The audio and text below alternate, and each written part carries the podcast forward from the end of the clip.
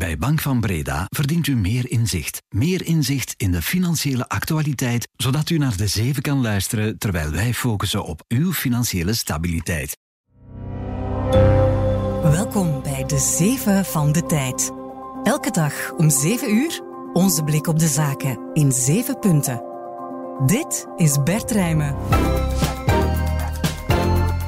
Goedemorgen, het is maandag. Tijd om vooruit te blikken op de komende Business Nieuwsweek. En de man die me daar vandaag in gaat bijstaan heet Karsten Brzeski, hoofdeconoom van ING Duitsland. Goedemorgen, Karsten. Goedemorgen, Bert dag van de waarheid voor de nieuwe staatsbon. Wordt die opnieuw fiscaal vriendelijk of niet? Wat denkt bankier Karsten daarvan? We hebben het ook over de vooruitzichten van de Europese, Belgische en Duitse economieën en de rol die de boeren daarin spelen. En we blikken vooruit op een paar cruciale bedrijfsresultaten. De tweede verjaardag ook van de oorlog in Oekraïne. En de laatste kans voor presidentskandidaat Nikki Haley in de VS. Het is maandag 19 februari. Welkom.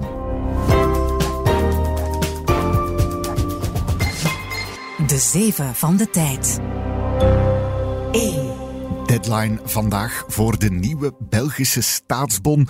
De federale regering moet straks beslissen of het al dan niet een heruitgave wordt van die enorm populaire staatsbon van september vorig jaar.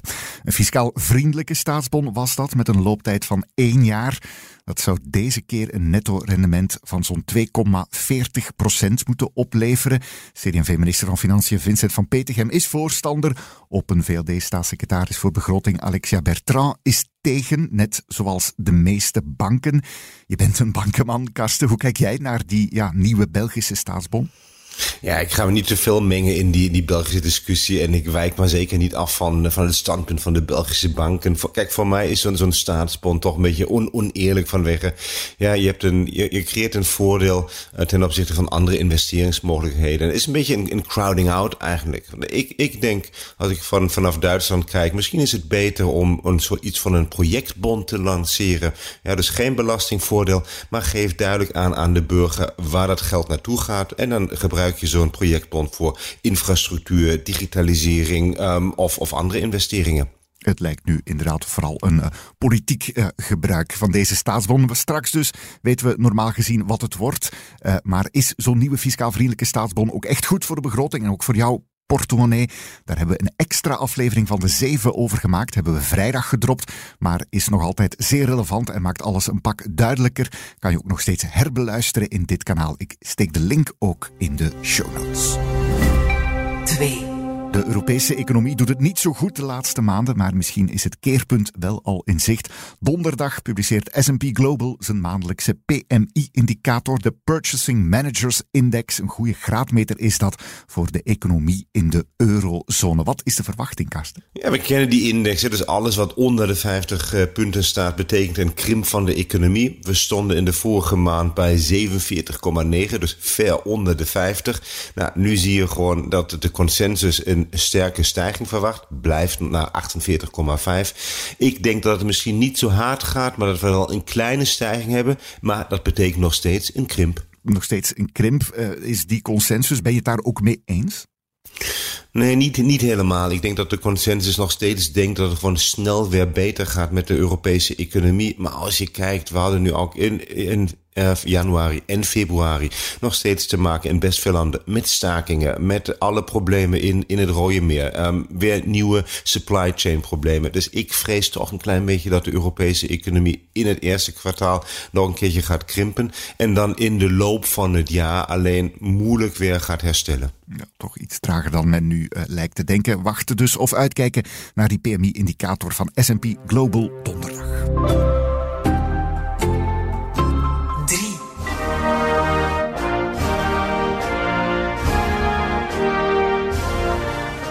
De motor van de Europese economie, dat is Duitsland. Of dat is toch de consensus. Hoe is het gesteld met die Duitse economie?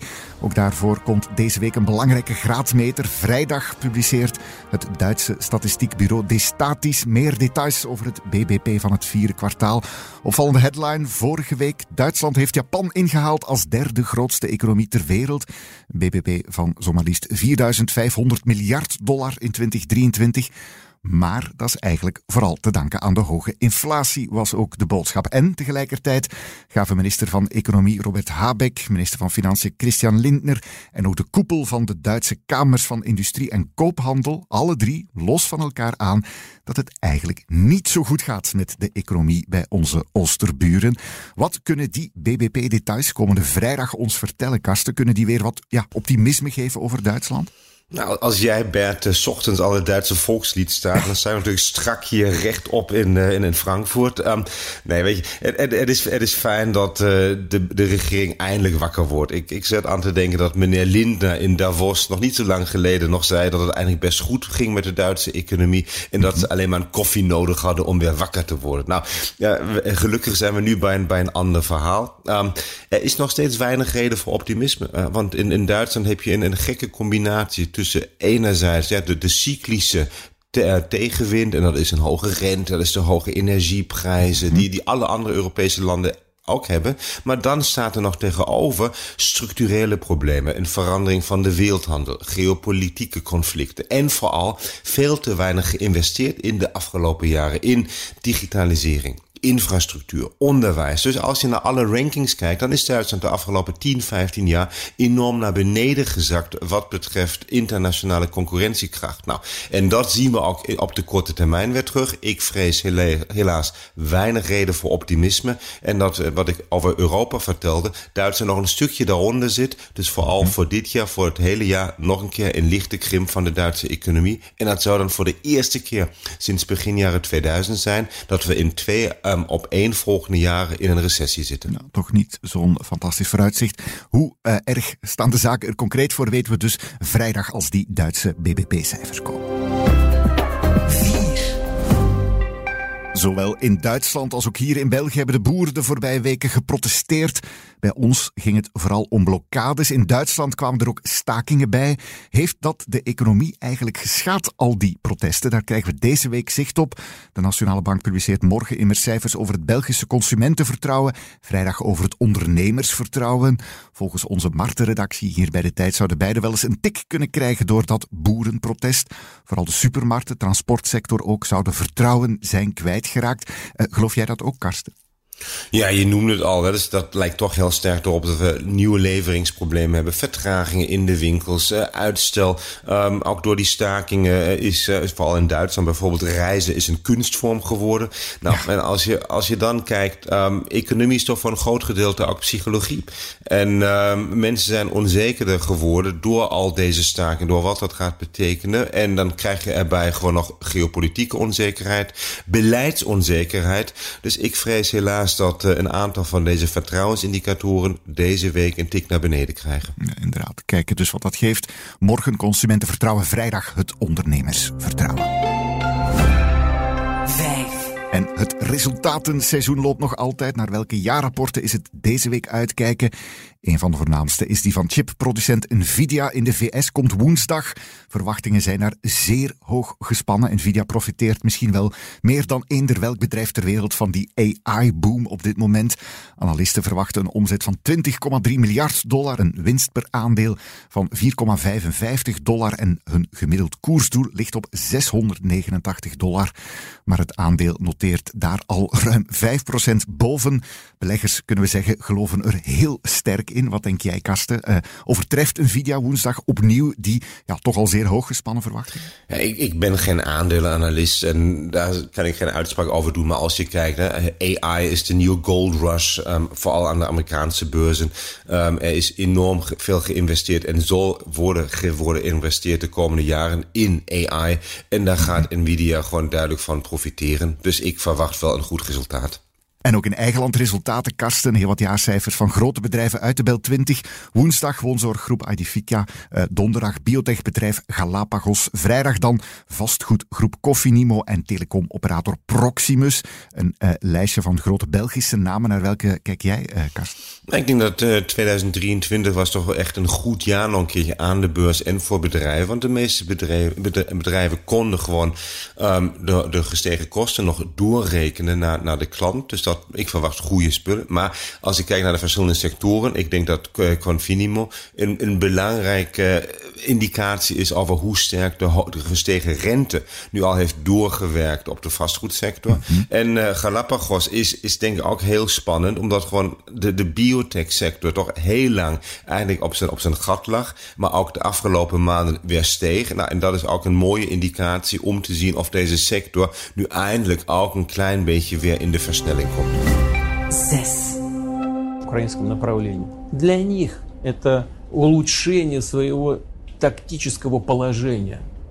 Voor het Westen is Oekraïne slechts een tactische kwestie, maar voor ons is het een kwestie van leven of dood. Dat zei Russisch president Poetin gisteren bij tv-verslaggever Pavel Zarubin. Het interview kwam er aan de vooravond van de tweede ja, verjaardag, bij gebrek aan een beter woord, van Poetins invasie van zijn buurland Oekraïne. Die verjaardag valt komende zaterdag, 24 februari.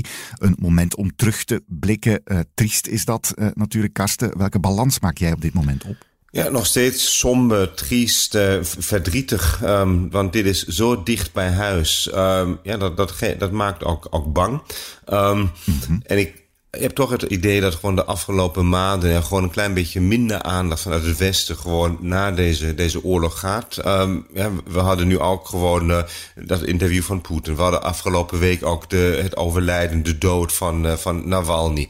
Um, dus, mm -hmm. En ik denk dat het Westen nog steeds niet helemaal wakker is geworden. Dat Um, er komt geen verandering on onder Poetin. Dus dat idee dat je eventueel kunt onderhandelen met Poetin, nou, dat, dat, klopt niet. Vandaar, ja, we hadden nu afgelopen weekend ook die, uh, die veiligheid, security conferentie in, in München. Ja. En daar kwamen toch eindelijk weer ook een beetje, een beetje signalen van steun. We hadden ook bijvoorbeeld uh, de Deense regering die aangaf om, uh, om Oekraïne verder te ondersteunen. Dus ik hoop dat nu zeker met deze tweede verjaardag, zo erg het ook klinkt, dat er weer meer steun van het Westen naar de Oekraïne komt.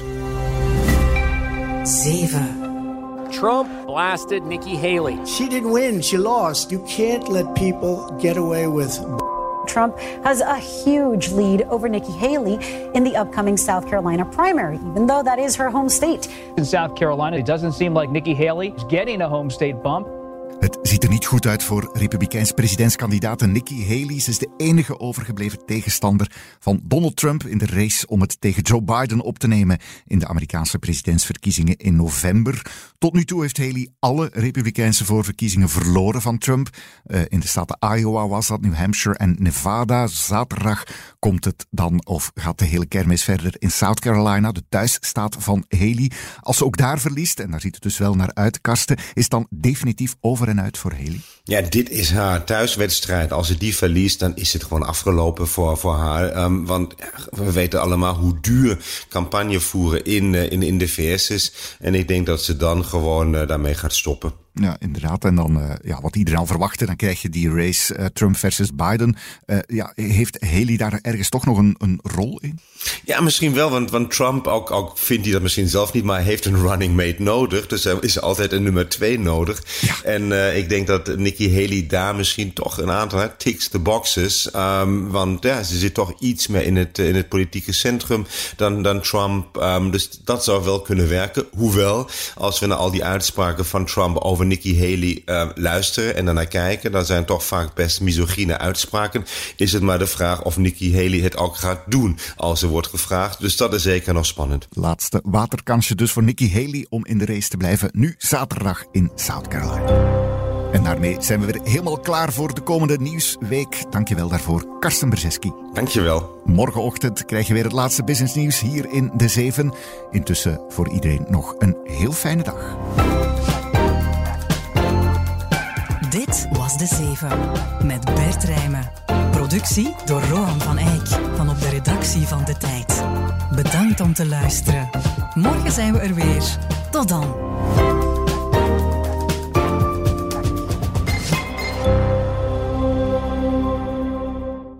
U verdient meer partners. U verdient meer zakenpartners. U verdient meer zakenpartners, zoals Bank van Breda zodat u echt tijd kan maken voor uw levenspartner. Ook u verdient meer Bank van Breda. Professioneel en privé. Bank van Breda. Enkel voor ondernemers en vrije beroepen.